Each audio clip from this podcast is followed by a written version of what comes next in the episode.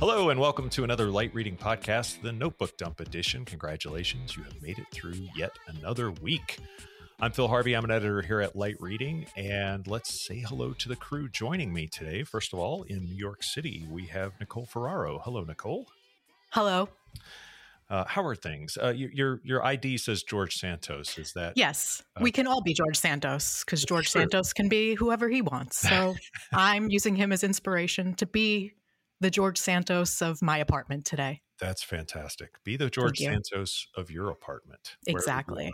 Okay. Yes. Well, thanks so much. Uh, we'll Absolutely. also say hello to Kelsey Ziser, who is in one of the Carolinas. I can never figure out which the one. The northern one, the better one.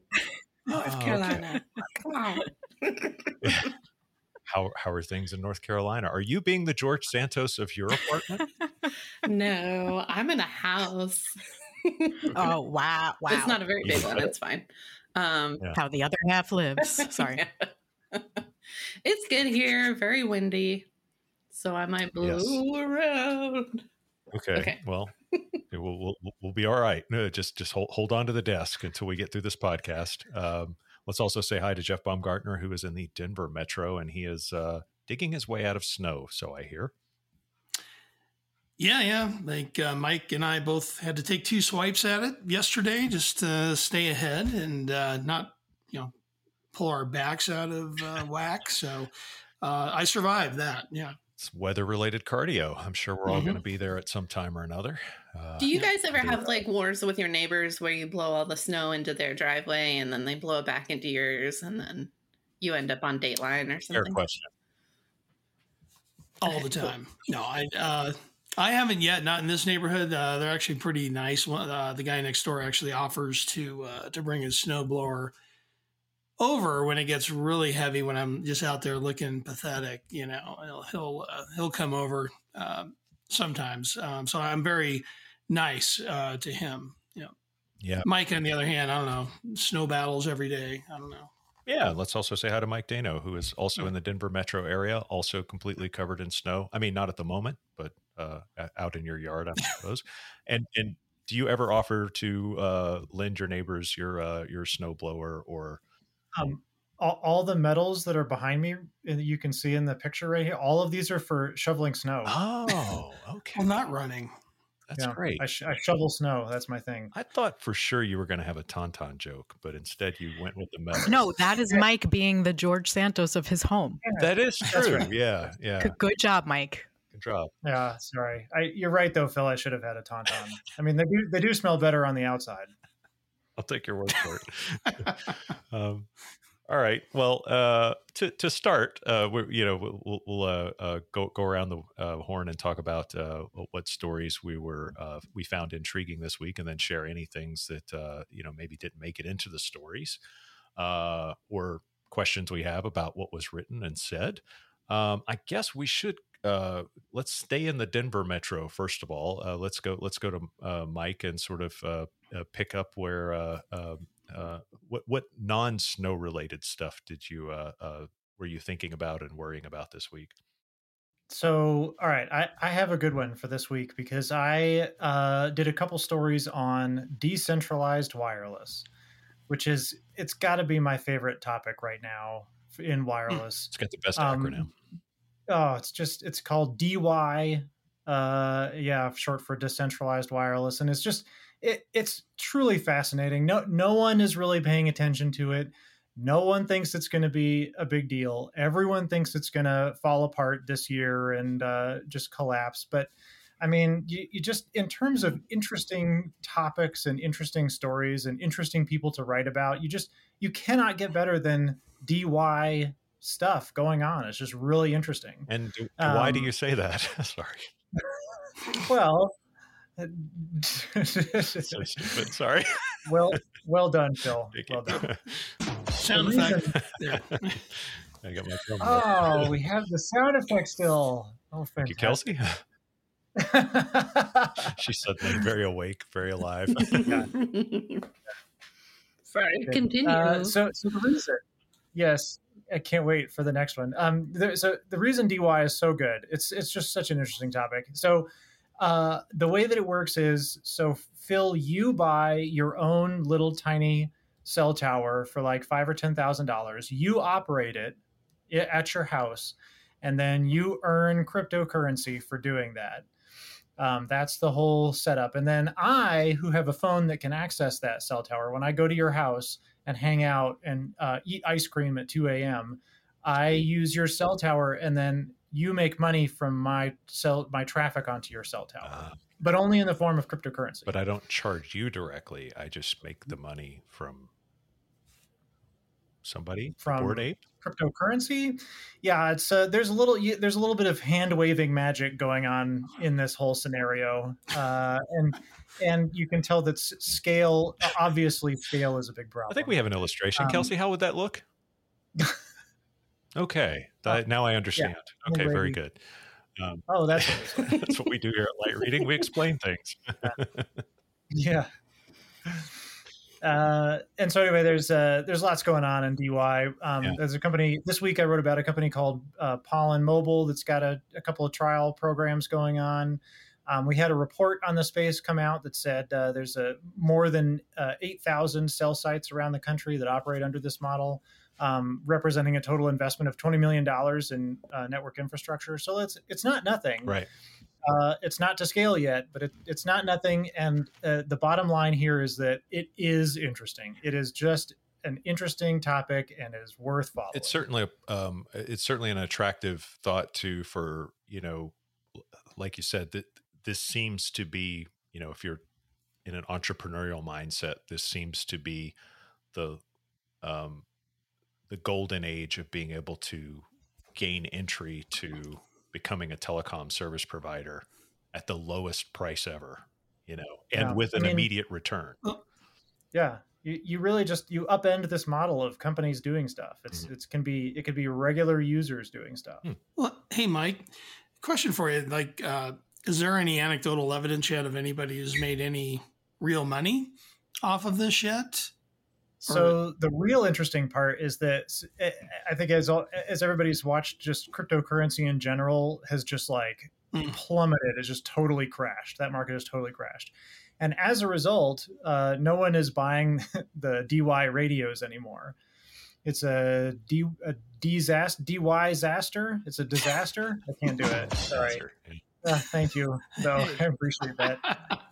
uh, anyway, but the the fall in cryptocurrency prices overall, it's just like totally cooling off this whole thing, and so there's not as many radios that are mm. being installed right now. So we'll see. Um, I'm just I'm a little offended that you haven't reached out to me about this, Mike, because I George Santos, as you probably know, invented DeWi. So it's a little weird that you wouldn't come directly to the source. Um, but whatever. Yeah, he's intimidated. Yeah, entirely fair it's one of George Santos's early. Oh, that's that reminds me of yeah, one of my first home runs on the yeah. Yankees. Yeah. um, all right. Well, we'll keep an eye out on DeWi. I, obviously, what's weird is cryptocurrency is crashing, so that's the reward mechanism. But the actual traffic and sort of interest in the platforms is probably higher than ever because more people know about it. Um, and you know everybody needs bandwidth. So i, I think yeah an interesting tension point and uh, yeah we'll keep uh, uh, everybody keep uh, uh, search light reading for DeWi and and read what's there and then we'll uh, we'll keep supplying more for you to read. Mr santos since we started since present. We last left McCarthy. you uh, what uh, what have you been up to this week, or what? Oh God, I've been all over the world. I went to Mars. what can we prove that you've been up to? This okay, fair enough. Um, well, as my alter ego, Nicole Ferraro here in New York City, um, I have a story this week about the Affordable Connectivity Program. Um, actually, uh, hold on. Navient is calling for my student loan payment. Let me just oh. end that. okay, done. Thanks, Joe Biden. yeah, yes. well, thanks, uh, Supreme Court and everybody who's holding up. Anyway, whatever. Back to this the Affordable Connectivity Program.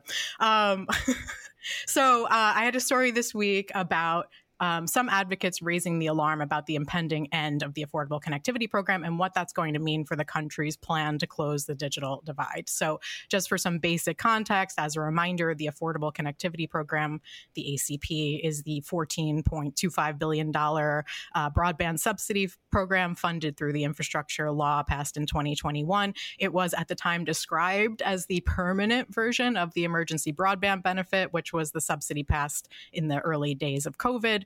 Um, but permanent is a funny word for a program that's about to run out of funding in the next couple of years at most.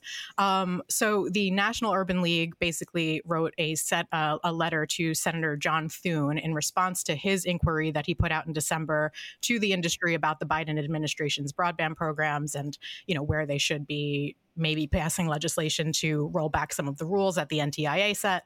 The National Urban League's point of view was none of those things are the issue. Are uh, the biggest threat to closing the digital divide is uncertainty about the ACP. And there are all sorts of reasons for that. You can read my story about it for a deeper dive into what those reasons are. Um, but this is a real concern because the Congress, as it is right now, is not going to pass funding for the Affordable Connectivity Program. Maybe they will. Maybe they'll surprise me. Uh, maybe I will, as George Santos, decide to fund the Affordable Connectivity Program. I'll tell you right now, I don't think I'm going to do it. I really don't think I am.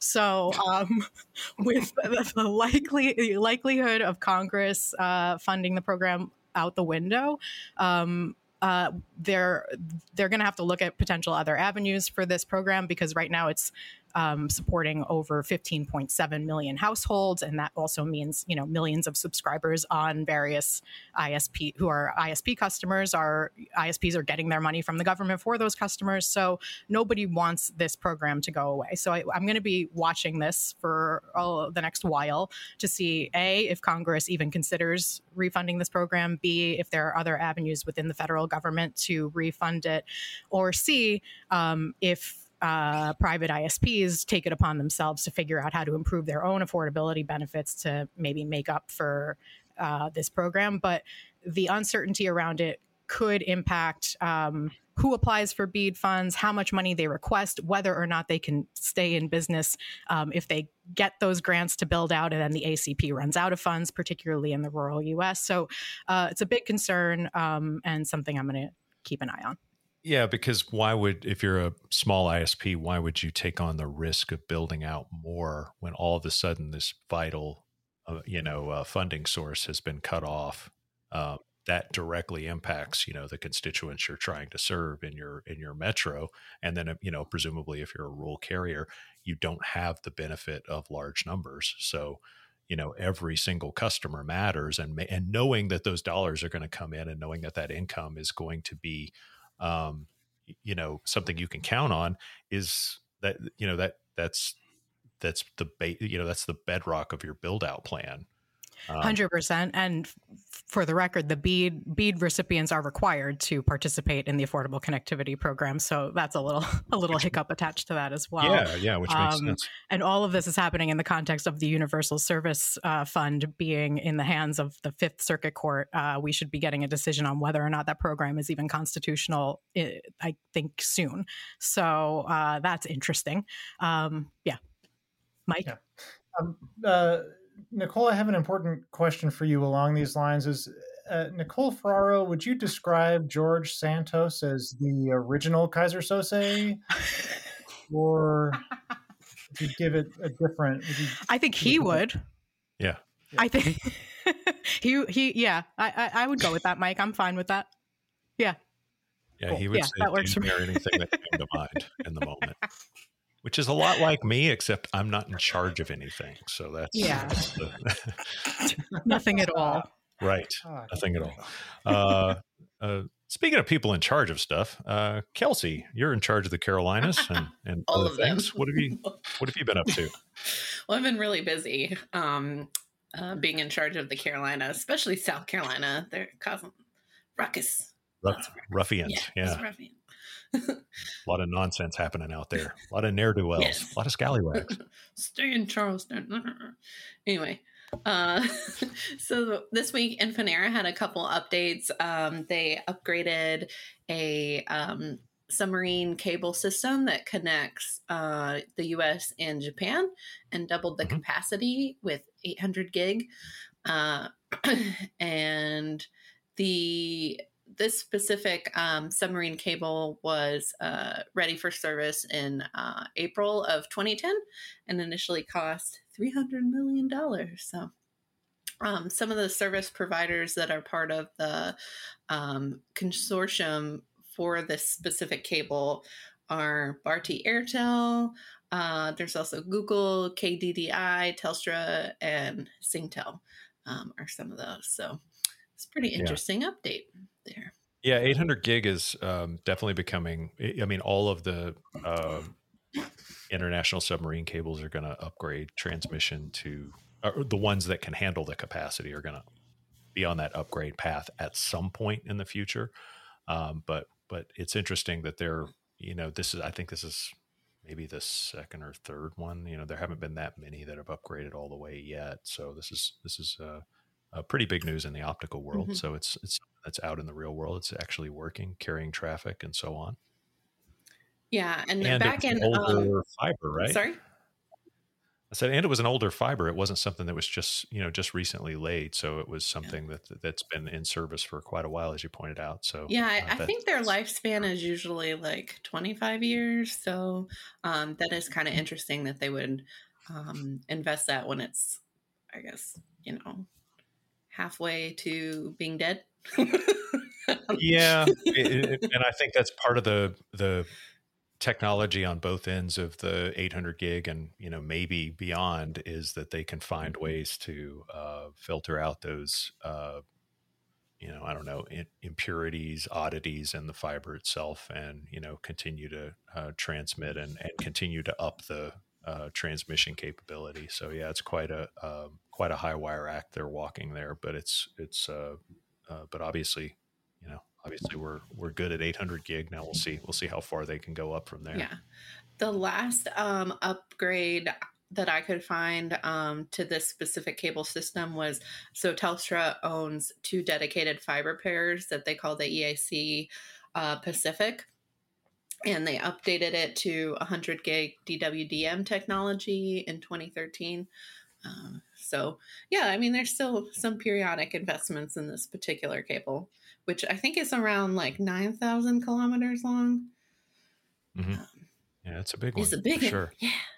yeah um yeah well thanks uh thanks for that yeah it's also um you know we'll have more i guess on the direction of 800 gig and the acceptance in the marketplace because that's kind of this is supposed to be one of the years where that really gets going um, because it's a it's a huge sort of step up in the optical capacity category uh, i'll be going to ofc in san diego in a, in a month or so and uh, we'll have more uh, from there. And also, um, uh, the I guess it was maybe middle of last year, Sterling Perrin and Heavy Reading did some surveys on uh, so did a uh, an operator survey about.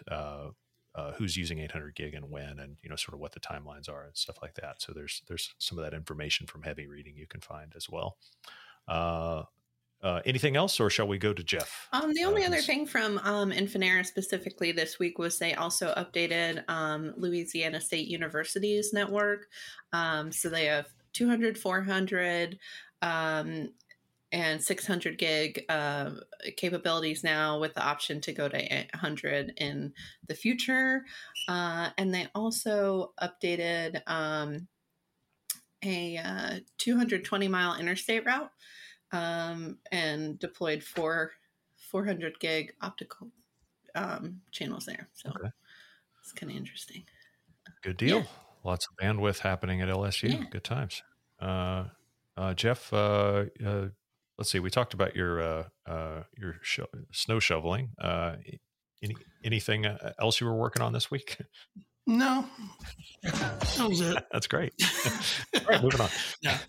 Yeah, uh, I think. Well, uh, really the uh, the big thing uh, that's coming is kind of more on the horizon because earnings season is uh, getting underway, Mhm. and Netflix w- will be announcing their Q4 results uh, later after this call. So we'll, uh, but I, the the thing that we'll be looking at is obviously subscriber growth and uh, how that's doing, but also how the new ad based tier is may if it's making any sort of an impact uh, in the early going because they only launched it in November, so they'll only have like a partial quarter of um, uh, results there. So it's probably too early to say one way or the other if it's a winning or benign sort of tactic, and if they can make up any of the revenues with the ad tiers that they uh, with the ad plan that they're not getting with the ad uh, free plans. Um, I haven't made any change on my end. Um, anybody here with Netflix, you know, shift over to the ad the the uh, the ad supported plan? No way. No. No. No, Not happening. not yet. I'm on. Uh, I think I did with with Hulu. I kind of go back and forth. Like sometimes I'll Yeah. I'll go to the ad plan and then I'll sit through a couple of episodes of something and get sick of the ads and pony up. Like, okay. Fine, take my Yeah. money. Here's your here's five bucks extra. Yeah. Yeah. Yeah. Yeah, I can't. Yeah. I'm I'm not going to tolerate so much. shift either. Yeah. So yeah, I think the the big question maybe they'll they'll provide some colors to whether uh, the people coming onto the ad plan are uh, formerly on the ad free plan or are they brand new customers that uh, uh, you know were were on the fence and it's like okay well this is something I can afford. Um, now th- uh, then I think the next thing we'll be keeping an eye on are uh, the Q4 results mostly starting next week. Um, but ahead of that, uh, the analysts over at uh, ISI Evercore put out a forecast. And one of the, the top line things that was kind of interesting was that uh, fixed wireless access will continue to take share, uh, but the rate of growth is starting to show signs of slowing down, which I think is pretty much expected, you know, to happen this year. But maybe we'll, we're already going to see some of that occur uh, with the results cut from fourth quarter. Um, but the ramp's going to maybe start to become more linear, is is the prediction.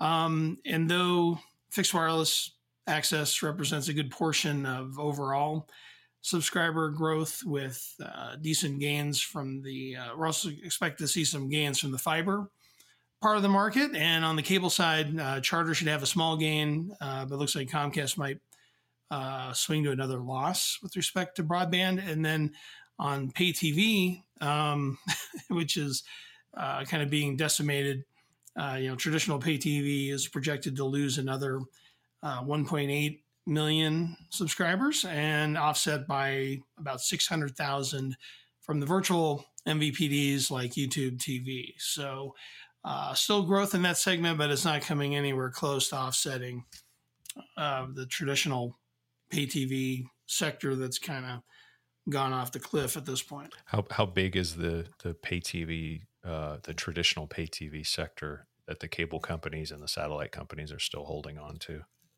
Oh boy, I'd have to look. It, it's like in the sixty millions. Okay, I so think. Yeah, I'd, have to look up that amount, number, but- but uh, yeah, but the the rate of decline is you know is continues to Yeah. get down. Yeah, I think the in the third quarter it reached kind of a rock bottom, but Mhm. or a bottom, and we'll see if Q4 is just a uh, a new bottom. We're just trying to figure out where the floor is. Yeah, yeah. Well, uh, for a lot of this. that, Yeah. that, that- I think that'll help too with the stability of companies like DirecTV and, and in terms of you know Yeah. how investors evaluate them. You know, uh, Yeah. because they, if you don't really know when the when the bleeding's going to stop, you don't really know what kind of you know what kind of long term business you're looking at, and they haven't.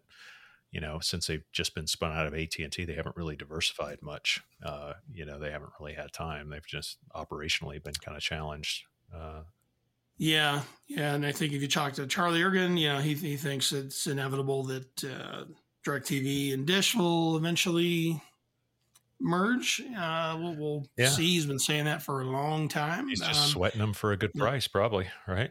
yeah, yeah. Well, meanwhile, and the other problem is all the, or the if it's a if you call it a problem, at least from the pay TV standpoint, all the uh, uh, direct to consumer, you know, a lot of the the good stuff is going into those. So people are kind of questioning, why am I paying?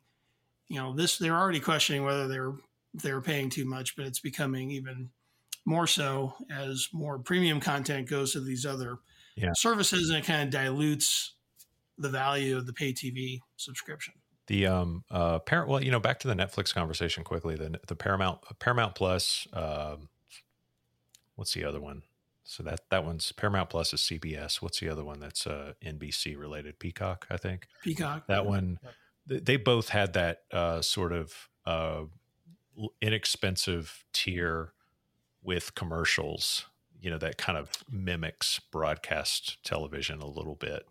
Um, and and I, I wonder Yeah. did were those efforts when they when they introduced their um, pricing I think it was with the eye toward pulling in a lot of new subscribers to kind of check it out the first time. So I wonder if I wonder if Netflix is on the same trajectory or if they have a lot of folks that are just would have quit the service otherwise, but now they'll downgrade and stay stay a customer. Right. Yeah, I think Peacock, particularly to kind of uh, uh, prime the pump in a way, they, they did offer the ad supported tier as part of a package to Comcast customers and some other uh, distributors did the same thing. But I think at some point they're going to uh, stop doing that. so we'll have to see how that affects their. Uh, their subscriber base. And in the, the case of Peacock, they also have like a completely free ad supported version, but it's uh, you get access to a smaller Right. uh, library, and I think you don't get all of certain shows like The Office, you know, one of the more popular cat, uh, catalog shows. So Meanwhile, uh, Paramount Plus has a tie up with T-Mobile where they do um, they they offer the service. Uh, I think the lower tier service, the one that would normally be four ninety nine a month, they offer that for a full year for free for T-Mobile customers, and then after that, you just stay connected to it. And the way that theirs is set up, you would continue to pay the four ninety nine a month, but it just gets processed on your T-Mobile bill. So they're sort of you know not just doing the the initial thing, but they're also bundling in the the payment. So maybe the consumer doesn't feel uh, the urge to to turn it off at that point because they just sort of get used to the the bill, and then it, you know they get used to Yeah. the bill the way it is, and then it goes up five bucks a year or five bucks a month, and then they just you know uh, arguably leave it alone and uh, keeps yeah, that's kind of woven in there, it's harder to uh, a little harder Maybe to you don't think about it as yeah. much. Yeah. Yeah. So I'm, I'm wondering if if Netflix and other uh, other streaming companies will will uh, pursue avenues like that because it seemed because I, I had the exact same thought, which was that that once you sort of tie that bill into another bill, that becomes a little bit easier to just leave alone than it is to just pull everything apart and try to figure out how to cancel one but not cancel the other and you don't want to lose your service Yeah. with T-Mobile and blah blah blah so Yeah, I think it kind of speaks to the kind of the bigger uh, drive for bundling. The power of the bundle is also yeah, to make it harder to unbundle. kind of a fragmented market for sure. Um, so yeah, it'll be interesting to hear what Netflix has to say, and of course, we'll uh, we'll watch for your coverage uh, on that. Uh, let's see, anything else that I'm missing? We're coming up on the 28, 29, maybe 30 minute mark. Uh, it's it's been a it, it's moved along briskly. Uh, a lot of smiles and blank stares. Okay, so I'm gonna I'm gonna say nothing's.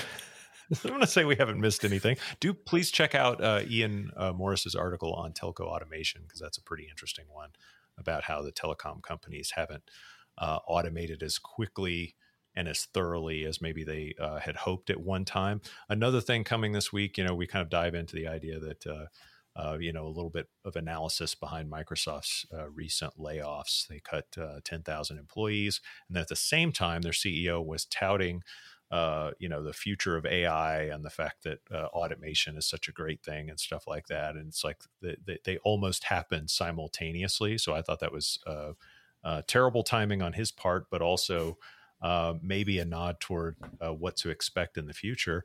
And maybe a cautionary tale to all of these companies that think the cloud companies have it figured out.